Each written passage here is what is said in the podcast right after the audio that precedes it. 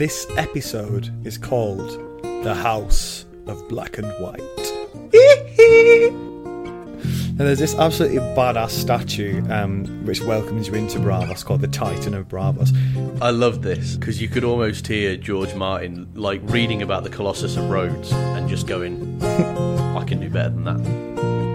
With Sam, um, Sam is leaving, presumably for Oldtown. I think he's taking a bit of a detour along the way. You mean I want him to go somewhere, but he's actually going somewhere else to no discernible purpose at great length? You amaze me. Hello and welcome to part two of Shark Liver Oil's read through of George R. R. Martin's A Feast for Crows, the fourth book of his much acclaimed A Song of Ice and Fire series. I'm Matt, I'm Dave. Hello. And this this episode is called The House of Black and White. Now all I can hear in my brain is far, far Matt from Bom Bom Bom. Just Michael Jackson, just just somewhere in a big echoey cathedral, giving it. all I can hear. Yeah, yeah. It should be The House of Black and White and then that guitar bit. Yeah, that's exactly what it needs to be. Tell you what I think's missing from Westeros, Matt. Electric guitar. No shredding. Absolutely. No shredding goes Absolutely. on in Westeros.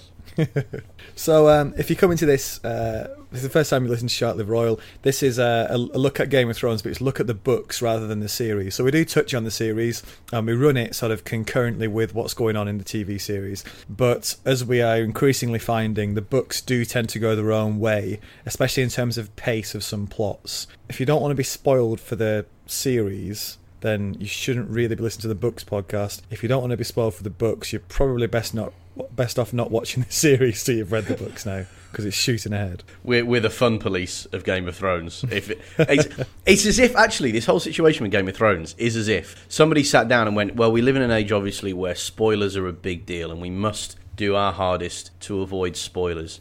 But people have got too good at it. We need to. We need. We need the master's degree course in avoiding spoilers. I tell you what, we'll do. We'll take the most popular fantasy book series of the past fifty years. and then turn it into a slightly different but equally popular TV series. Shit 'em right up. Yeah, so if, if you uh, so it's, this is this is useful this podcast for two things. If you're reading the books and you want sort of someone to read along with you and sort of help you through the mounds and mounds of character deaths uh, and experience the highs and the lows, then we do that. And also, if you're watching the series and you just sort of want to see what's going on with the book side, but you can't be bothered sitting down and reading it, then have a listen to us. basically. Um, right. Let's uh, let's. So this this week, uh, when we last left it, we'd got to a chapter about Sam, uh, where he, he was reading about the others. And this is the chapter we'll start with today. We're going as far as uh, a chapter about Jaime, which begins. Oh, is it? No, it's a chapter about Sansa, which begins once when she was just a little girl. Jeez, you shit me up there for a second. I was like, how many chapters have I not read for this week? yeah. No, we re- we're reading as far as a chapter about Sansa, which begins when she was just a little girl, which sounds a bit like the start of a Radio 4 documentary or drama. No. I got 20 quid, says it's going to depart fairly quickly from the Radio 4 broadcast style guide. What do you reckon? Yeah, I think you'd be right with that. Uh, okay, let's uh, let's get into it then. So the first chapter we've got for today, Sam is uh, is reading up on the others um, when he sees his mouse. To be honest, there's not really much else to say about the mouse. It disappears pretty quickly. The, the interesting thing here, uh, and it was just a, a first comparison with the series. Um, it's a it, the the books in the series, uh, sort of the the wall at the moment, are pretty much in line with each other. But um, in the series, Pyp and Grenn have both died. They died in that massive battle at the wall. yeah. And in the book, they're still very much alive, which is really odd because it's almost like the ghosts if you're trying to sort of, uh, if, Yeah. if, if you're struggling to get them both sort of realities together. But they're very much alive and kicking in the book. I like the one where Pyp and Grenn are still alive to me. Yeah, well, lucky for you, this is the reality we are existing in now with the book. Yes! Um, there's there's a little uh, sort of ode to to novels and to books here as well, which um, sort of George R. Martin uh, says through Sam. Um, he says that Sam understood the way he could sometimes fall right into books, as if each page was a hole into another world. Yeah. Which is a little. Yeah, That's this is a, why we love the book. Absolutely. it is it is a hole into another world. Like it's I feel like the TV series does pretty well at making you fall into but you sort of hit the bottom a lot sooner with the TV series because they've only got an hour to play with whereas I'm spending at least what an hour, an hour and a half reading each little chunk of this, and there's depth and description and all that. And as as the as the wise man said, Matt, Hollywood cannot live up to the power of your imagination. yeah, exactly. and wise words have never been roared in a song quite as uh, quite as intently as that. Have we tweeted Um, that yet? By the way, I don't think so. Yeah, there's a really Oh. good. Um, I read the books. I I'll actually. expletives. You know what? If I can do that, I'm going to do that now. I tweet it now. Cool. Okay. There's basically a, a, a music video uh, about Game of Thrones, which is well worth a, a watch. But we'll stick it on the Twitter account. Um, so Sh- at Shartlive Royal, if you're wondering where, where it is. Um, so so Sam's sitting there uh, having a look through. He's, he's reading up on the others, uh, and then he has to go to see Jon, who's now he's the boss, isn't he? Jon now paid the cost to be the Yeah. boss. Um, and and as as Sam arrives, Gilly, who's the uh, wildling uh, girl who's got a child, is leaving, looking really upset. Uh, that might become uh, important later. Um, and Jon and Sam discuss politics about how Jon's in a real bind at the moment because they're trying to please two kings. You've got Tywin in the south that they need to keep on side, but he's not helping them directly. And you've got Stannis in the north who is helping them at the moment and making all these demands and they have Jon's very worried about backing the wrong horse because if you happen to back the king that I mean you try to take no part at all but you have to help someone at some point and if you give too much help to the king who sort of the wrong horse that could be the end of the watch Yeah, and that's no small thing, right? I mean, they're talking about Jon being like the 998th Lord Commander of the Night's Watch. Hmm. And you know, it's a, it's it's in a way this amazing inheritance of kind of being like the chief badass of all badasses, like people who are so badass that even politics are beneath them, sort of thing. Is the idea of the hmm. Night, Night's Watch, and now he's in this place where he's, I mean, he's still was he eighteen? You know, in the hmm. book, less than, and he's supposed to be like, yes, no problem, got it sorted, gonna do this, gonna do this, gonna do this. Politics, piece of piss. Like, Yeah. I don't know about you. When I was seventeen, I would have just been like, "Oh, I don't know, really. I'm, I'm here to make the tea. To be honest, that's uh, that's all I'm here for." Sorry. Yeah. it seems like things are going badly for Stannis as well at the moment because he's trying to get the Northern Lords on side and he's not having much luck. The only only one of the, the sort of houses in the north have actually uh, replied and said we're going to join up with you, and that's the Karstarks. No surprise, seeing as no one really likes them anymore. I was going to say that. off. I really enjoyed that little callback to what three books ago, where they made it clear Yeah. the Karstarks really were like the wankerish wankers of them. Yeah, yeah, Stannis, my sort of bloke. Yeah, well, I think the Karstarks are in, in a difficult position because obviously they, um, the, their their head of house was killed by Robb Stark because he was acting up so much, but also they were never really on side with the Boltons. They weren't sort of part of that rebellion, mm-hmm. so they kind of fall in between two stools. They they sort of they were already outcast before the Bolton rebellion, and that hasn't really helped them very much since. So they're looking for anybody to help them out. The rest of the North seems a lot more standoffish. Yeah, um, definitely. Yeah. Uh, there's a plan to burn Mance Rayder because he's got king's blood, and uh, it's sort of. It looks like Melisandre thinks that could be some kind of useful uh, spell for her. So there's another plan there. Do you know what? Do you know, I'm kind of waiting for it to be. well, We've seen evidence, obviously, that the Red God is one of these like real gods in this continuum, these kind of supernatural powers that have genuine influence and ability. But at the same time, if this wasn't a fantasy universe and you saw somebody acting as single-mindedly fucking mental as Melisandre does, you'd be like, it's it's a it's a it's a, a cable TV true crime show waiting to happen. Melisandre used her breasts to put all the men in her power and make them burn people because she believed they had royal blood. Coming after the break, why the funeral Yeah. pyre didn't work. You know, like it's it- this is. I, I suppose I'm just reconnecting with just how crazy Melisandre is after spending some time away from the books, and she, as a spectacle of mental, she does not disappoint. Yeah, and it's funny because Stannis always comes across as being quite pragmatic with this faith. He's not. He isn't particularly. Uh, you know, he's not much of a fanatic to be honest. But he is kind of like, a, yeah, it seems crazy, but it also seems to be getting results. Like, you know, all these other pretenders to the throne have died after burning a few leeches and um, various other things. And, and if you remember, the one time he um, decided to put her, her to one side was Blackwater, and we all know how that turned out. so he's thinking, you know what, I may as well keep, I may as well keep down this path. that seems to be working, as crazy as it seems. He's very utilitarian religious maniac, Stannis, isn't he? Really? Yeah, yeah. Um, Jon is. It turns out the the reason Sam's pouring through these books about the others is on Jon's orders because Jon wants to know as much about them as possible so they can be in some ways prepared for the um, for the fight. There's already this belief, isn't there, about uh, dragon glass, which Stannis is already mining over at Dragonstone. Yeah. Um, and there's also the, there's also these bits and pieces that Sam has found out about um, Valyrian steel being useful, but there isn't very much of that around, and um, and fire as well, as they've seen already. That can help drive off the uh, drive off the others. Mm. All of this stuff, there's a bit of me, there's a lot of me, which really wants to, which is really like, yeah, cool, let's hear more about that. Unfortunately, I've been reading this series for too long, and I have no faith whatsoever that George is going to give me the slightest crumbs of plot in this direction that I actually care about for the rest of this book. I just, I, I honestly do expect this to be the only time that either Obsidian, like Dragonglass, or Valyrian Steel, or indeed the others, are mentioned in a kind of "I wonder what's going to happen with them" sort of a way, and it's going to be it's going to be a long, long walk through the rest of Essos now for Arya. That's my prediction for the rest of the book. That's, that's what I expect. Because if you, you could, because Matt, if you set your expectations low, you cannot be disappointed. I've heard.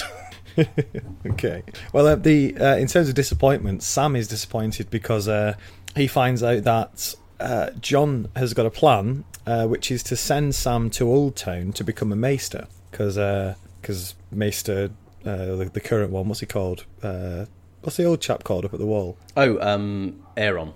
Yeah, yeah, that guy. He he's um he's he's obviously knocking on a bit, and he, they need more maesters. So he thinks Sam's a perfect contender. And Jon was expecting Sam to be well up for this because a it's south in somewhere warm and safe. B it's surrounding yourself with loads of books and learning. So you'd think it'd be a great opportunity. But Sam actually wants to stay at the wall. Yeah. Um, and it's interesting here that eventually, when it comes down to it, Jon sort of gets the commander clothes on and basically says, "Look, you're going. yeah. I'm the boss." And yeah, and it's sort of this friendship almost is put on hold, isn't it, for yeah. for, for, that there? Yeah, and yeah, it's an interesting thing, really. I mean, did did Jon come off to you as being really cold here? Or was this kind of like? Oh, he used to be my mate, but now he's the boss, sort of thing. Or, or do you mm. think this is there's ultimately a certain amount of human warmth that he's practicing here? You know, like get the fuck away from the wall. There's going to be a war here, sort of thing. Like, what do you think? Yeah, I think it's probably both. Um, I think it is. He's very aware, Jon, that he needs to be acting. You know, he's very, very aware of the position he's got now. Yeah, and that that means he can't be um, as he was before. You know, that there are certain responsibilities he's got to take on. Very mature for uh, for his age, as you've already said. Yeah, absolutely. Yeah. Um, and then so so the chapter ends with Sam. Um, Sam is leaving. Uh, presumably for Oldtown, I think he's taking a bit of a detour along the way um, mm. as, as, as a useful sort of uh, character incarnation of the way the plot's going at the moment. Um, you, you so, mean I want him to go somewhere, but he's actually going somewhere else to no discernible purpose at great length? You amaze me. okay, yeah. So uh, next up, we we go to Arya.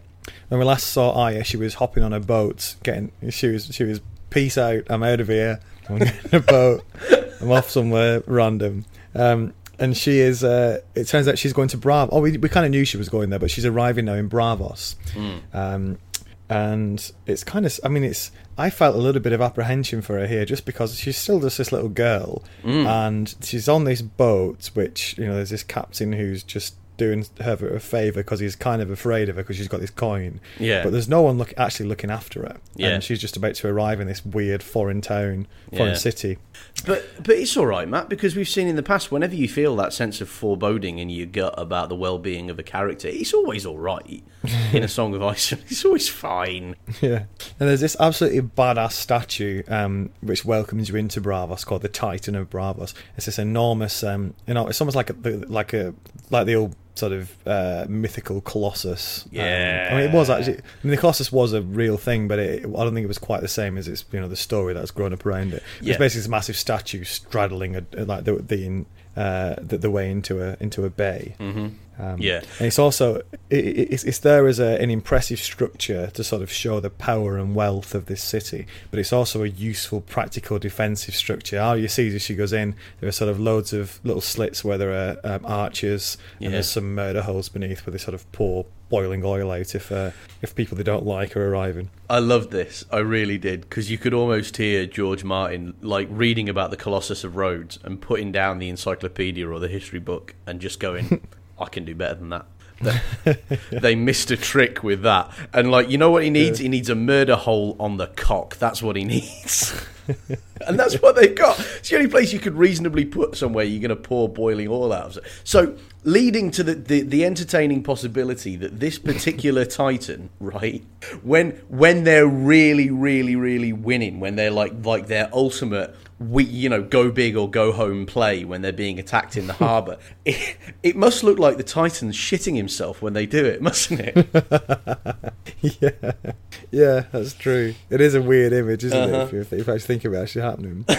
Um, it, when the and you, like this, I can't believe he missed a trick, George. You can do one better than Colossus, Colossus of Rhodes. I can do one better than you. You should have done a song, a minstrel, singing about you know when the Titan shits himself, it's time to run away or something. that famous, that famous song. That famous song, when the Titan shits himself, it's time to run away. Yes, I think that would sell. Yeah. it's funny because I remembers all these stories that she heard, heard from old Nan, who was the, uh, the, the woman who used to sort of look after them in Winterfell, mm. about how the, there are all these tales of the Titan coming to life uh, when when Braavos is in danger and sort of uh, obviously saving the city and then seems feasting on highborn girls as a reward. Um, so. yeah, yeah, another cheery story for. It's amazing how how many how many things did old Nan actually appear in in in like the first book way back. It's just like half of the first book she was like a bit character, but the number of yeah. characters who still go, "Oh, old Nan told me," and I wonder if she meant to irrevocably fuck up some of the leading elite of her country, or if that was yeah. just a pleasant side effect of being who she was. I don't know. Yeah, do you remember Septa Mordane? She doesn't. She never gets a mention anymore. Yeah, she? she? was a practical one. We were supposed to be teaching them. Yeah. all they remember is old Nan's story. That's amazing. Well, it's because Septa Mordane spent her entire time telling Arya off for being insufficiently girlish, right? Yeah, like she was, she was like, "You're not wearing the right stuff." No, no, no, no. yeah. So what do you make of Bra- so Braavos is as a city? It's very much like a, it's like Venice, isn't it? It's a bustling um, merchant city with loads of canals and uh, and things like that. Yeah, I really liked it. Again, this is it's a really lovely little riff on Venice, isn't it? Um, mm. And I've never been to Venice, but again, it's, it's sort of it felt like Venice kind of but bigger, or Venice but full of competing religions, which I thought was really interesting. You know, yeah. you know, Venice is like as an Italian city, obviously, uh, like most of the churches you encounter there are going to be Christian, they're going to be Catholic, but I love the idea of a city growing up with the same kind of vibrancy and all the rest of it as Venice has, but with like mosques and temples and gurdwaras and, and, and churches and everything. Mm, yeah, they're very much a sort of equal opportunity religion worshippers, here, aren't they? Yeah, Every, yeah. Everybody, everybody has a go, um, including the, the House of Black and White, which seems to be this kind of semi-religious place, uh, which Arya is dropped off at because that's where a sort of coin gets her to, and she she enters this door. It's like a black and white door, and goes into this sort of uh, murky, quiet, uh, somber temple-like place, which has got loads of statues. And we find out later that all these statues are, are, the various religions' versions of death. So you've got the sort of this guy in a hooded cloak's one of the statues, which is the stranger, which is the sort of one of the seven, which is which is representing death, and the various other ones knocking around. Mm. Um, and there are, there's this sort of pool in the middle of water or some kind it's not water it's some kind of liquid which people are drinking to die people people basically come to this house to die to and, poison um, themselves as well. Not just not just yeah. they are dying, so they come here for somewhere peaceful. They turn up and they're like, "It's a nice vibe in here, isn't it? Might might top myself. Might, yeah, that's the thing to do." yeah, yeah, and it's so that this place it's all about death. This place, isn't it? And um, this priest comes up to uh, Arya, and after this conversation with her about what she wants to do and how she wants to be a part of this, because she, she, looks away and thinks, "Yeah, I'll, I'll be a part of this," and um, and he's like, "Do you fear death?" And she's like, "No." And he reveals his face, and at first it, it looks like he's just got a skull. It's just like a, he's just a skeleton. And Arya isn't the least bit perturbed by this, and that seems to be in some way passing the test. And then he turns into a kindly old man and says, "Right, you're uh, a." You sort of you're in if you. Like. Yeah, yeah, yeah, yeah. She actually eats the worm that's coming out of his eye eye socket. So this was to. this was a really weird, which by the way they didn't do in the TV series. In the TV series, there was just well, there was another thing that happened, which is presumably going to happen next week in the book, so I'm not going to go there. Um, a sentence which I expect to utter quite a lot during this series, but um, but this was another example of this this sort of weird sort of houses of the undying kind of halfway between a supernatural experience and a bad acid trip type thing. Like uh, in the in the first of the three prologues last week where um where your man what was his name? Pate uh, in uh, in Oldtown, where he kind of the end of his thing was this sort of nebulously described: is it really real, or is it just figurative, or is he, you know, is it magic? Thing about like the ground turning to water beneath his feet, and then there's this where where this what is she nine? And her and her, her response to somebody turning out to be a skull with a worm crawling out of its eye socket is to try and eat the worm, and Yeah. and that was the right thing to do somehow. Yeah.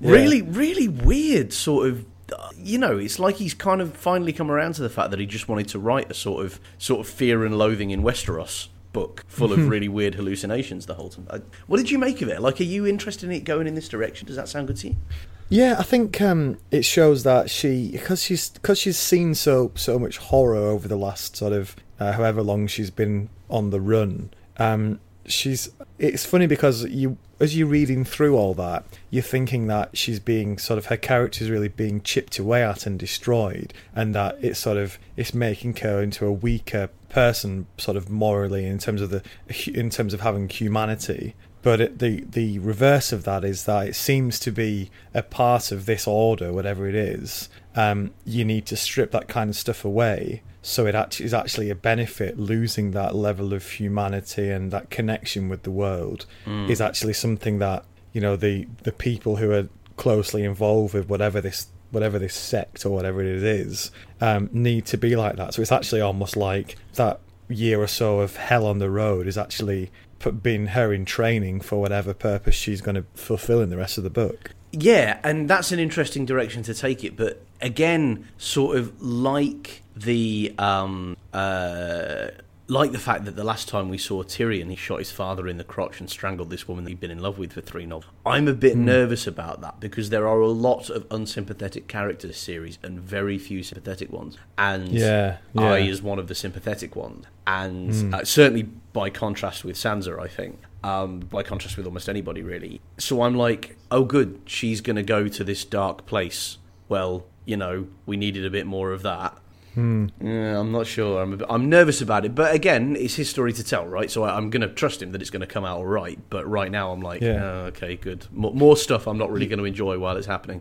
Yeah, this is this is part of the and and a part of the difficulty I think with Feast for Crows is that in the Storm of Swords and the books before the first three books really he does kill off a lot of a lot of the characters who are sort of the good guys if you like mm. get killed die, die don't they? And it's almost the first three books is almost like a story about how the good guys always die. Yeah. and the problem is that often means you're left with either building up new characters from a standing start mm. to find yourself some good guys again, Yeah. or or sort of redeeming other characters, um, or you're just stuck with a really dark book, and it's what it's how he sort of. I think a lot of Feast for Crows is him trying to hack his way out of that corner. Yeah, Um, yeah, I definitely, I, de- I definitely have a sense of there's some, there's a certain amount of hacking on here. Um, I'm, I'm with him for Hmm. Yeah. it because you know I reckon he knows how to get back to the right path, which most authors don't. So, so Hmm. you know, cool, like I'm in. Uh, but I, uh, yeah, I'm a bit like if you're gonna make it as bleak as it's been so far, George, you know,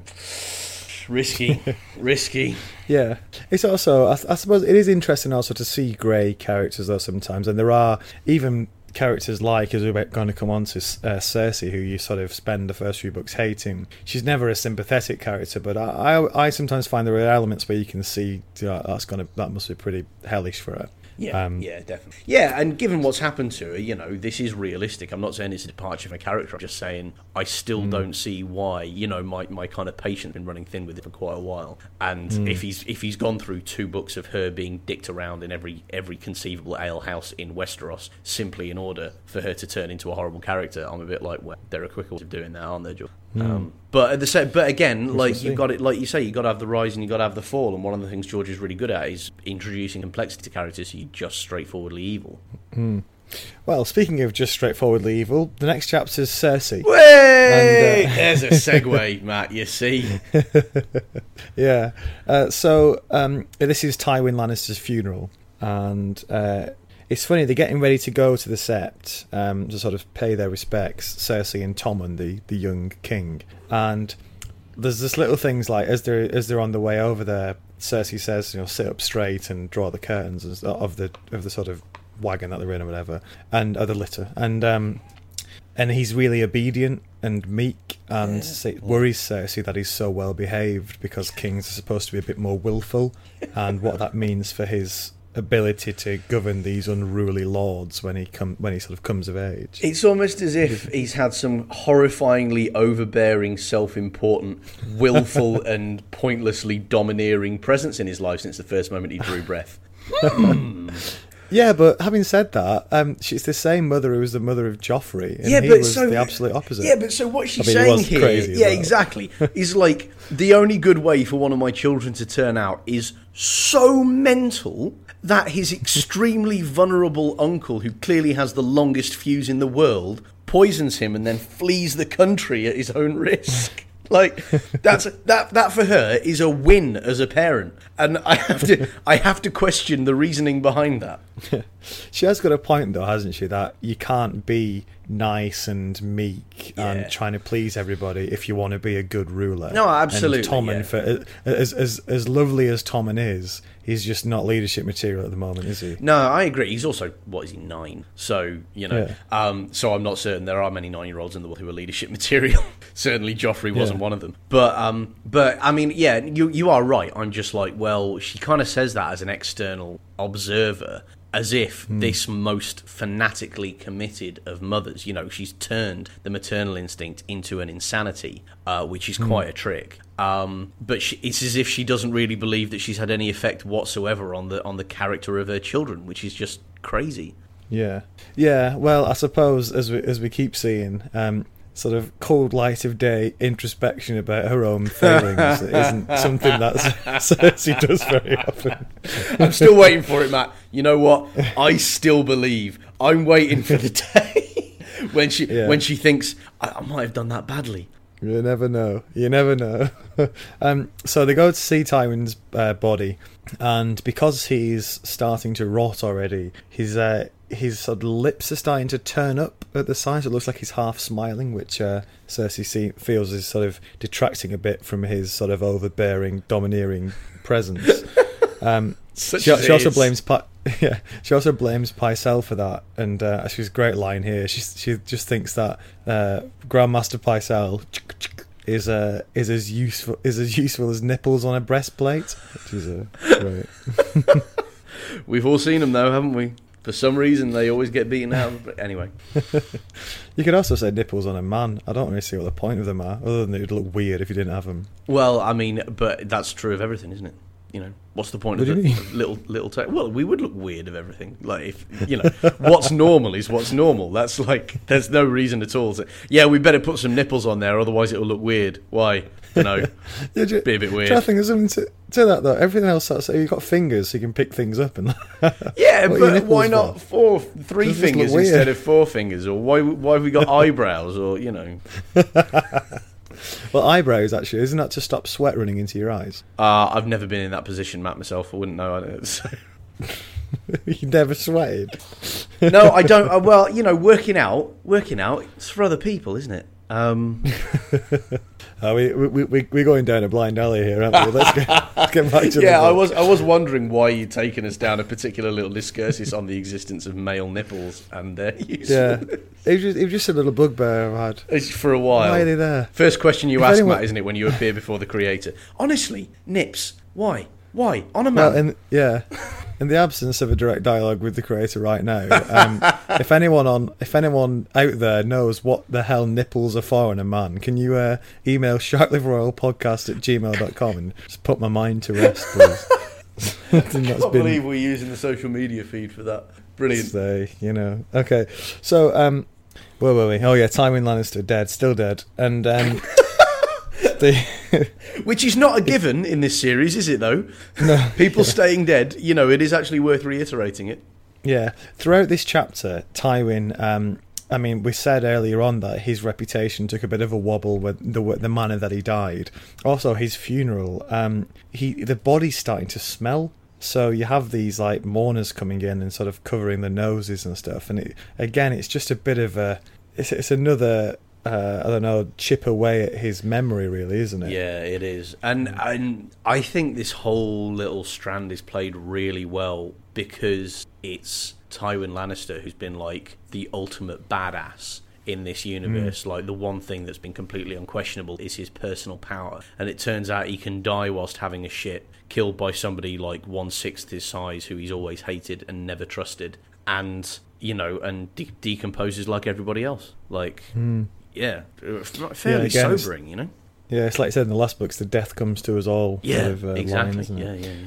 So there are a few um, interesting things that happen at the sort of wake here. One is that Lancel turns up, and uh, do you remember he's the uh, nephew or niece, uh, uh, yeah, uh, nephew of Cersei's, who she was also sleeping with during this sort of book two, and um, he looks like he's sort of becoming this sort of. he's- He's got a newfound piety. Um, he's got really into the sort of religion side of things, and she's worried about two things here. One is that he might start getting mouthy in his confessions about a them both of them sleeping together but she said she thinks she can sort of she can probably get away with that anyway by just laughing it off as typical boasting um why you boast What's- about sleeping with your aunt what- yeah, sure. exactly, exactly. Could not have said it better myself. Something wrong in this girl's head. I'm telling you. He, he's everybody will think he's boasting. Everybody would be proud to have slept with me. My brother certainly is. Oh, Yeah. She's, she's also worried, though, about the fact that she put him up to giving King Robert so much wine that he got Yeah. ridiculously drunk and killed by a boar. yeah. And this, I think this is the first time she kind of. I mean, it's always been something we've suspected, but she's actually outright admitting it to herself here. yeah, yeah, and well, and and to Lancel as well. Yeah, yeah. And uh, Mace Tyrell, uh, Tyrell, the uh, the guy, sort of the the Lord of Highgarden, who it's funny actually. Uh, this is one of the characters that I get a very different impression of in the book as opposed to the se- in the series. He's almost a comedy character, sort of bumbling around. Yeah, just, he's um, totally laughable. yeah, um, it's, it's just in this incredibly powerful and wealthy position, but he sort of just does what his mum tells him and is gen- generally useless. In the um, in in the book, I see him as more a uh, a bit. He's, he's he's sort of very pompous and loud and full of self-aggrandizement, but he, he's he also strike struck me as possibly quite dangerous and quite strong as well, and someone Yeah. who needed to be handled. Yeah, Um, and you never get any sense of that menace in the in the series. It's something I was trying to remember when I'm reading it in the book. yeah, yeah. I agree with that. And he's he has a sense of pomposity in both, but in the TV series, it's played for laughs, and I don't blame them because the laughs are fairly light on the ground. yeah, Um, Yeah. But he's right. Like his political position here is is I like the books a bit more for kind of making it making it stick a bit more. It's a bit more frightening, you know. yeah. And he barrels into this wake basically and goes straight up to Cersei and says, "Oh yes, so my, you know, one of my uh, guys is on the way over to become master of coin." Um, and and Cersei's like, "Whoa, whoa, whoa, hold up." Sees this as a as a threat. It's funny because he says it's an agreement that they that he'd already made with Tywin. Yeah. And we'll never know if that's actually true. I think. Yes. Um, and it could be one of two things here. It's either it's another Cersei just fucking things up Yeah. when it's a useful appointment, or it is actually Cersei's paranoia is working for her here because it is Mace trying to pull a fast one a bit and just getting someone else on the You council can Im- before you can imagine him doing that, can't you? Just sort of like, what? Yeah. No, it's agreement. Yeah, we had it. Yeah, talked. t- Well, I mean, I tell you, I tell you, tell you when it happened is we talked, and he got it from the table and said, "My word, I've got a dump on deck that could choke a donkey. I'm just going to the toilet." And then I heard a thump, and and and that was it. So um, basically, his dying wish, really, Cersei. It's like that uh, episode of Alan Partridge where the guy dies before he signs a contract. Goes, oh, Chris, let me just help you sign that. yeah. Um, so so Cersei uh, re- decides no, he's not going to be Master of Coin. She's going to appoint this guy called Lord Rosby, who um, who's the very picture of a very sick man. He's got this cough, which turns out um, at one point she sees that he's coughing up blood and he's just trying to hide it. So he's not. Gonna, it doesn't look like he's going to be around for long. yeah, Um, Definitely somebody you want it- in the in the decision making body for a, a kingdom in flux. Yeah, it's interesting that immediately he always he he, he already starts talking about removing some of the people sort of serving in the treasury at the moment and replacing them with his own guys. And it's all these people that Littlefinger's brought him, and you just think if the treasury's been run in such a it's been run in a very ropey way to bring in money that doesn't really exist and keep the finances going, removing a couple of cogs from that could be a very costly move if you don't know what you're doing. Yeah, no kidding. I mean, yeah, King's Landing too big to fail, eh? Yeah, yeah, yeah. Um, so we also uh, after the after the wake, uh, Cersei meets with Qyburn, who's this this maester who was kicked out of um, I don't know the Guild of Maesters or whatever because he was because of his experiments that he was doing. He actually elaborates a bit in this chapter and says that um, when he was at Oldtown learning to be a maester, like I was doing his sort of doctor's part of it, if you like. Yeah. Um, he everybody experiments on dead bodies um, to work out how best to heal people, and he started doing that on living bodies, and that was where they drew the line and said, uh, "Yeah, maybe, maybe this this line of work isn't for you." Which I, I- that sort of surprises me a little bit because it's not like Westeros is full of like it's not as if they had ethical concerns. Is it? Can you imagine? You know, in this world where nobody matters and life is cheap, for them to be like, mm. actually, human life is sanctified, and so I don't think we'll be actually. So, mm. what precisely was he doing to the living bodies, such that even this bunch of basically magicians was like, whoa, whoa, whoa, whoa, whoa, whoa, Yeah. no, mate, Yeah. no, on your bike. Sorry, too far, too far. Yeah, you get the feeling that Qyburn's leaving out a few details of exactly what kind of experiments. I he was doing. experimented on living bodies. Yeah. Yeah. What kind of experiments? Um, Oh, you know. well, inconclusive ones, to be honest. I was sacked before they got finished. Anyway, um, just pass me Yeah. that. Pass me. Pass me that. Just, chasuble over there. yeah. Now, um, it turns out the mountain's still alive, and they can hear him roaring in agony throughout the night. Um, and this is this is a, obviously a fair length of time. It must be a week, at least a week or so after after um, he, was you know the Oberyn fight. Now, Yeah. And it turns out there's this type of carefully thickened, possibly magically thickened poison, which is slowly spreading through his body and killing him in a in a slow, agonising way. Yeah. Um, and Cersei allows Qyburn to sort of start experimenting on the on the poor guy if he's not suffering enough already. Dear Um, me. it's all taking a bit of a dark turn there, isn't it? It certainly has. Well, Qyburn seems to be this really weird sort of kind of effete but deeply kind of menacing presence that hmm. it's the it's the you know it's the classic it's like the nuclear scientist of the 20th century who you know or it's it's Jurassic Park you know he's so busy seeing if he could he doesn't stop to think if he should. And that kind of amorality is exactly what Cersei needs to open up this whole hmm. new interesting frontier of human experimentation that she's never thought hmm. of doing before. You can almost hear her drumming her fingers together and going, magnificent, another way to be horrible to human beings. Cut him open and let me watch. Yeah, yeah.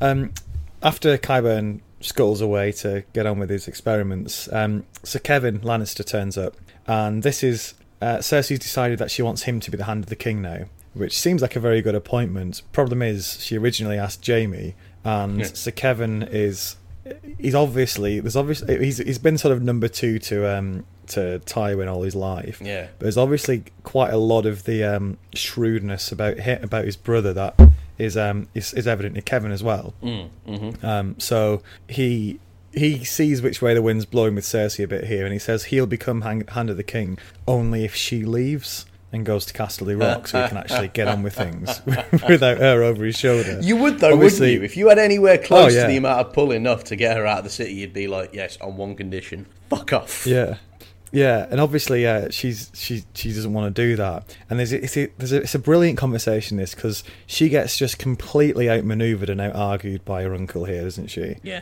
yeah. Um, she's putting forward these points. She's saying like, you know, oh, um, he's saying, well, why don't you just get Jaime to do it then? And she says, oh, well, I, you know, he's he's he's he's a fool. You know, he's he's he's not the right material for it. Even though she did ask him first. And he says, oh, why did you ask him? Oh, I wasn't thinking. And he's like, well, then you should leave and leave sort of running the country to people who do think before they actually act. And it's sort of massive smackdown, isn't it? Great argument, though, isn't it? Fantastic argument. Yeah. Yeah, and um, he also, I mean, he turns it down, Mm. and as he's leaving, he even gives her a bit of advice, and it shows that how good a, I think this shows how good a hand he maybe could have been because he says, you know, if you want to promote somebody to serve hand instead, choose Randyll Tarly or Mathis Rowan, these two really important lords who are actually technically underneath Mace Tyrell, and he says, you know, they're both quite loyal, and if you put them in that position, they'll be loyal to you Mm-hmm. whilst at the same time, you know, um, Mace Tyrell will be happy with it as well. Mm-hmm. Um, but she can't see past the fact that they're Tyrell men, so she doesn't want to go near any of them. She needs people who are Lannisters, basically. Yeah. Um, and again, it just shows the difference between. It shows who should really be running the running things now if you want to uh, Yeah. things to go smoothly. Yeah, and it shows that you can that being good at politics isn't the same as being good at leadership. You know, it's it's like you know you can win the bar fight, but you can't rebuild the bar. And that's she's definitely she's the person who wins the bar fight and then just passes out in the ruins. Yeah. And I'm kind of I'm curious to see what's going to happen now that she, you know she is moving very efficiently and very effectively to consolidate power. That uh, you know a power that probably isn't going to do the country any good, to be honest. Yeah, I, I like the fact that Sir Kevan as well. See, I got the impression that he um, obviously loved his brother a lot and was very close with Tywin, but in the same similar to even more so actually than Tywin, he was just massively disappointed in the kids, and he. He dis- he he hates Cersei. He really dislikes her, Yeah. and I don't think he thinks much of Jaime either. I, I don't know if, it, and to be honest, actually, when Tyrion was waiting trial, he was very sort of hard on him as well, wasn't he? Um, he was. Yeah. He just seems to be constantly disappointed on Tywin's behalf for how his kids just keep fucking things up. Yeah, that is interesting, isn't it? It's like he's kind of Tywin's paternal conscience, whereas Tywin just kind of let it let it all go because they were his offspring, and that means everything to him. Kevan is like. You are no fruit of my loins, so I can see you for the drunken, feckless, incestuous waste of space you both are. You know, Yeah. Um, but he really loved his brother, right? So you know, he didn't do all of that stuff. He, you know, he didn't Yeah. get forthright and so on. Just kind of let it happen, and now, now, now, I don't know. Is he making the sort of the wise choice here in saying, you know, you know, the kingdom is just there's no chance the kingdom is going to function properly. I'm going back to Casterly Rock, where all of the power and the money is, and I'm just going to wait it out. Yeah, well, I, th- I think he's he's shrewd insofar as he knows him trying to. He, he does. He, he knows that running the kingdom is going to be hard enough without constantly trying to outmaneuver his niece. Yeah, At every turn, and if he and, and he could he could probably take on one but not both. hmm So he's sort of, I think, he's probably making the best of it there. It's interesting about the how much he dislikes. So this um, parting shot, where he basically says, you know, um, she says, "Oh, what you got? You what you going to abandon the king?" And he says, "Well, he'll have his mother around." And then he sort of looks at her and says, "And his father." Ooh, drops mic, leaves room. yeah, after getting wine thrown in his face. Yeah. uh, Cersei has a moment as well. yeah, yeah, yeah. Yeah, but yeah, that dynamic I think is quite interesting. I like the um, I like the Sir Kevan character in this. Mm. Again, he, he's another one actually who in the in the series I don't think they, they've got the casting quite right. He seems a bit too deferential. Um, I always he always struck me as a bit more of a intimidating character in the uh, in the book. I don't know if I agree with that. I feel like he's he's patrician. You know what I mean? He's not a badass, but you wouldn't want to Yeah. mess with him. You know, he's the sort of guy who would like happily sign a piece of paper condemning ten thousand people to death. Hmm. Um, yeah, I, I know what you mean. He's no he's no Tywin Lannister, but he's definitely a sort of you'd think twice before you know tumbling with him sort of thing. Um, speaking of thinking twice before going toe to toe with Jaime Lannister, um, the the hardest of the Lannisters until he uh, lost his hand. Uh, Now fifth hardest. yeah, now now he probably was struggling a battle against Tommen by the sounds of it. 'cause, uh, um, but yeah, Jaime's going through his own grief um, over his. He clearly blames himself for um, for his father's death. He is standing this long vigil by Tywin's body.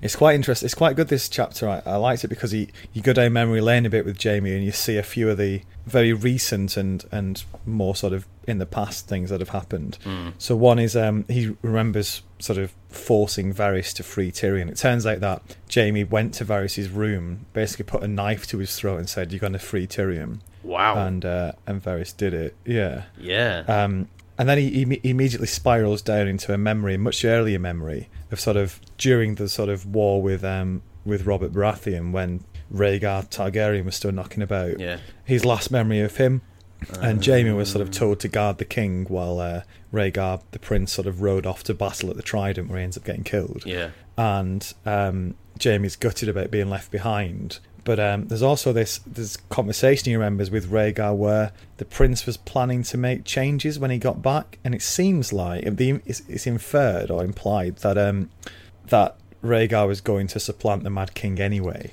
Um, because he realised things were getting out of hand, and it's sort of the you know What thing- might the have way been. things could have gone. What might Yeah, have been. yeah, eh? exactly. Yeah, I, I mean, Yeah. yeah, absolutely. And um, I think it's this really interesting thing. This is what we we're talking about earlier on with like characters who who deepen and cease to be, you know, one dimensionally bad. Even though they like Jaime Lannister has done hateful things, but at the same time, you know, you see this whole kind of fear complex he has about being somebody who, you know, who abandons his responsibility. Um, and it's very interesting that in the in the TV series uh, Cersei spends all her time blaming him for Tywin's death, whereas in the book he doesn't tell her and he spends his time blaming himself. Um, But in both, he turns down the the role of Hand of the King. And for me, it plays much stronger in the book because you can totally see now why he turns it away. Because he's, you know, he's he's you saw it in the last book where he, the sword he makes and gives away to Brienne is called Oathkeeper and um, you know, and and you know, he has warmth towards her because he sees in her something that he's not capable of doing, which is acting with loyalty. Um, And it's yeah, I mean, it's it really deep stuff actually, and I really liked it. I thought it was really profound. I also, I have to say, actually, I also thought the bit where he um, where he describes how difficult it is to climb through secret passages with only one hand. Um, It was like, like there was, there's definitely some of the old kind of like acerbic Jaime there, and like how many Yeah. people would kind of tell that story about themselves, you know, frustratedly, but seeing the humor of it. You know what I mean? Yeah, yeah, that's true. Um, the actual nuts and bolts of, of getting Tyrion out. Um, there are two things here. One from this chapter, and one from the chapter before that I haven't mentioned yet. Um, it looks like Varys was um, was also doubling as this head jailer who was never there.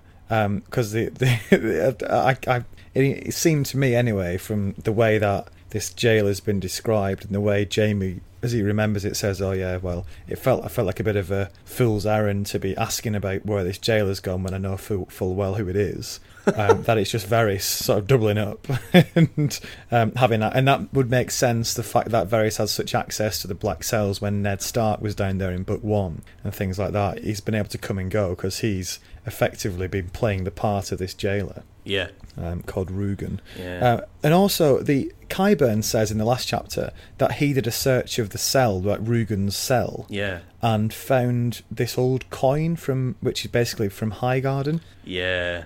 And I, I, I don't know. What, what, how do you think that builds? I mean, it's a, it's just a really old coin, basically. Yeah. So I think Cersei makes the connection to Highgarden, But do you think there's a, do you think there's a sort of that there is possibly some involvement there that we just don't know about? Could be. Although, you know, it's not as if they had much to gain from killing Tywin, right? Or hmm. setting Tyrion loose. They, they're the only people in the entire kingdom that are just profiting hand over fist from the sort of you know, the fact that the Lannisters like them. They're providing all of these, you know, all of these alliances through marriage, none of which have been cemented yet. Plus, the coin is. I mean, I th- for me, it's a sign of Cersei's extreme paranoia hmm. because the the coin Yeah. is like is is is thin and old and it's as if it's as if in in it's as if in some old city you know York or Worcester or something you like you, you turn over you know turn over a piece of your potato patch and you find some Roman coin and somebody comes hmm. through and prosecutes you for the the unlawful unlawful crucifixion of Jesus Christ you're like well hmm.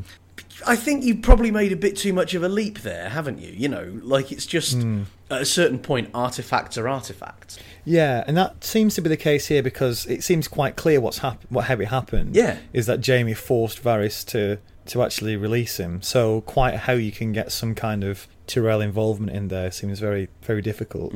Um, so during this long vigil, um, Cersei actually sort of sneaks into the sept to ask Jaime again to be Hand of the King, and because of the first time was at Tywin's deathbed, and um, and they had that argument, and Jaime turns her down again and continues the um, continues the vigil. Throughout this chapter as well, he's sort of the memory of that conversation he had with Tyrion, where Tyrion basically said about Cersei that she'd been sleeping around, mm. keeps going back to him again and again, and you can see that it's playing on his mind, especially whenever he sees her and interacts with Cersei now. Yeah, yeah, very much. And that's, I mean, it's very strange that on the one hand, that's a dynamic that you understand very well. You know, it's one of the oldest stories ever told. This kind of this idea of a jealous lover and so on. But working out how it functions when the two lovers in question are brother and sister, like you know, nobody really has a kind of model for how to expect that that vibe to play out. So, so it's very interesting for me. It's a very interesting little thing. Um, like I, you know, Yeah. on the one hand, I'm very familiar with it. On the other hand, I'm like, ah, what's going to happen now? Yeah, yeah. There's a. It looks like it turns out that this this sort of funeral for Tywin has been taking place over a number of days, and people keep coming back to the sept day on day to continue to pay respects. And obviously, the smell's only getting worse as that's happening. Um, it seems like a, a strange way to handle things, considering. I suppose once you've said you're doing seven days of sort of respects, you you can't just cancel it three days in because the corpse is beginning to stink. Yeah, But um, that's very much what's happening here. yeah, And at this th- this this visit, Tommen actually starts retching and runs out in tears, and it's sort of like a oh shit, this is supposed to be the king. yeah. Like it's, uh, Uh, it's. You understand it though, don't you? Nine-year-old hmm. boy forced to stand over and smell the decomposing body of his presumably beloved grandfather and act as though it's not a big deal. yeah. And uh, so this ends with him running out, and Jaime actually goes after him and and sort of calms him down a bit. Hmm. And there's a little plan that Jaime and Cersei come come up with here, which seems quite a useful idea to get Mace Tyrell out of the picture for a while. And it's to send him on um, a mission to retake Storm's End. So something that is easy to forget at this stage. Although the war's effectively over, it's still going on in places. Stannis is still obviously kicking around. Storm's End is still still belongs to Stannis, which is on the mainland. Dragonstone still belongs to Stannis, which is just off the mainland. So you know, even though, and obviously you've still got the um, the war kicking on in the Riverlands as well. There's mm. still elements of the sort of the old Stark bannermen who are still fighting on. Yeah. So it's still a very dangerous place and a very unstable time for the for power in, in King's Landing. Yeah. And one of the ways they're trying to consolidate the the Lannister position is to send Mace Tyrell off on a sort of guts or glory mission to take Storm's End, which he's been after. Yeah. He's been after doing something sort of dramatic and, and military like for a while. So everybody's happy. He can he gets out of the capital, so they can actually get rid of him for a bit. Yeah. And he gets to sort of do something useful for once. stupidest thing you ever heard, though, isn't it? Like, like you, you're in this position where you're running the place and other people are doing the dying, but and you've got all of the money, but you decide that the thing to do is to go out there and try and take this castle, which was taken, by the way, is held, still held and was taken by the guy who now has it by kind of weird supernatural means. Mm. Yeah. Mm, you know, not not too sure about that one, Mace. I'm not certain it's a straight in and out sort of assault job Yeah. on the castle, really. Yeah, I suppose the way he would look at it is that it's this um, sort of cut off castle, which is you know fairly well defended, but it's got a I don't know not that many people there compared to the army that they've got now. It's almost like a mop up job. But he can claim that he's won this great victory as well, and presumably when he returns, having taken the castle, he will be in a much stronger position to consolidate his position then, because he will be the only person there who's actually um, commanded a, a massive victory in, in sort of I don't know recently. You'll have the sort of Tarlys and stuff as well knocking about, but they're, again they're his men as well. hmm Because I think the principal sort of generals and battle winners, Yeah, most of them have died now, haven't they? Tywin's died, the Mountains die, and he was the sort of main general for the Lannisters. Yeah. So there is a power vacuum in terms of sort of saying I am the military commander of this whole thing. yeah, and I can definitely see. You know, he's he knows how to turn a profit, Mace. So I can definitely see why he might think he's about to be that guy. Yeah. But mm, you know, I'm not too sure about it. Uh, but I, I maybe I'd have a stronger image of that if if all the people who were my vehicles to see the war through uh, hadn't died. like I was thinking, you know, we're talking about the idea of this war still going on, and it's still, you know, it's a conflict situation and stuff. And I'm I'm willing to go along with that. You know, I'm willing to. That's that's something that I'm I'm bang alongside. But everybody I knew who would tell me about that has died. So I I now have no idea what the war is like in the country. I think that's a bit of a problem. Well, uh, George has got you back because the, the next chapter and final one we're doing today is about Brienne. And she uh, is searching for Sansa, um, and in so doing, is doing a bit of a walking tour of uh, the battle torn lands of uh, Westeros. And uh, she, she's on her way up to Duskendale, which is. Um, Duskendale's quite an interesting place because in, in the sort of height of the, the war in the first book, it's this place that. Do you remember when the Northmen were, were well on top? Mm-hmm. They um, some of them got sort of dispatched to go raiding Duskendale. Yeah. Um, to sort of fill the boots, basically, as a thank you for sort of helping out so far. Yeah. It was just just before things started going massively to shit for the Northmen, Yeah. and it was this massive defeat for. I think it was the um, it was primarily the the Glovers and the Karstarks involved in it for the North, and um, I love this the fact that she she arrives at Duskendale and it's getting back on its feet now after this massive war and massive battle. Yeah. And there's just all these um, people on the market selling arms and armor and shields and stuff, and it's all with the um, sort of the uh, uh, what are they called the um, what was it when you, you you shield sign or was it? Oh, uh, sigil. Yeah, it's all with the sigils of all these houses that are taking part. So there's loads of uh, mailed fists, which are the Glovers, and loads of the White Suns, which, if you remember, the Karstarks. Because all these people, and they're, they're sort of, it's almost like the ghosts from book one are sort of just reappearing again. And I love that sort of texture in this this part of the book. Mm. Yeah, yeah, yeah, yeah. I agree with that. I think it's um. it- that, I mean, that's a good answer to the problem I was talking about before. Is that while I've lost my image of the war, texture is coming in from other places. Interesting though, I am I am still seeing West. Yeah, I like the I like the mailed fi- like the Glovers and the Karstarks armor and stuff because it makes you sort of think back, thinking, oh shit, yeah, I remember when like they were on like this crest of a wave, and you know the North were kicking ass and taking names. Yeah. and it sort of all went to after Oh, that. Yeah. sad, sadly. But the thing is, Uh, well, you and I are both wired to root for any any war where the North is winning. We're going to be, yeah, fucking come on. Yeah. And then he doesn't come The up. problem is as well though, it just reminds you of the, the glacial scale of progress of the North are making towards actually doing anything like that again. Oh, I can all turn on a sixpence, Matt. This is Westeros. Yeah. Um, so uh, Brienne has finally decided to get a shield repainted because she keeps getting shit for having this bat on a shield, which everyone remembers as this like horrendous house that used to live at Harrenhal and used to be I don't know they had this unsavory reputation. So Yeah. she's finally do, doing something about that. Um, she's getting a new uh, sigil painted on it. It's not her. It's not, it's not Tarth, the one that, the place where she comes from. It's this different one. I don't think it, she makes it clear what it is, but it's something she remembers. Yeah, I mean, it's sort of something that was painted over the door at some point, or something like that. It was like something that she saw in her father's armory.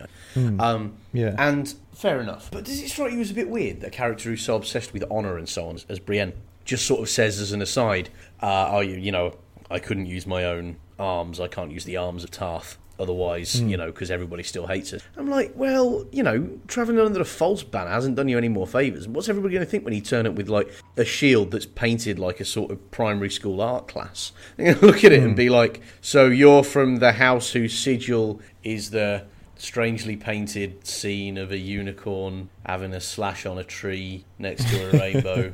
What fucking Yeah. house are you from, even?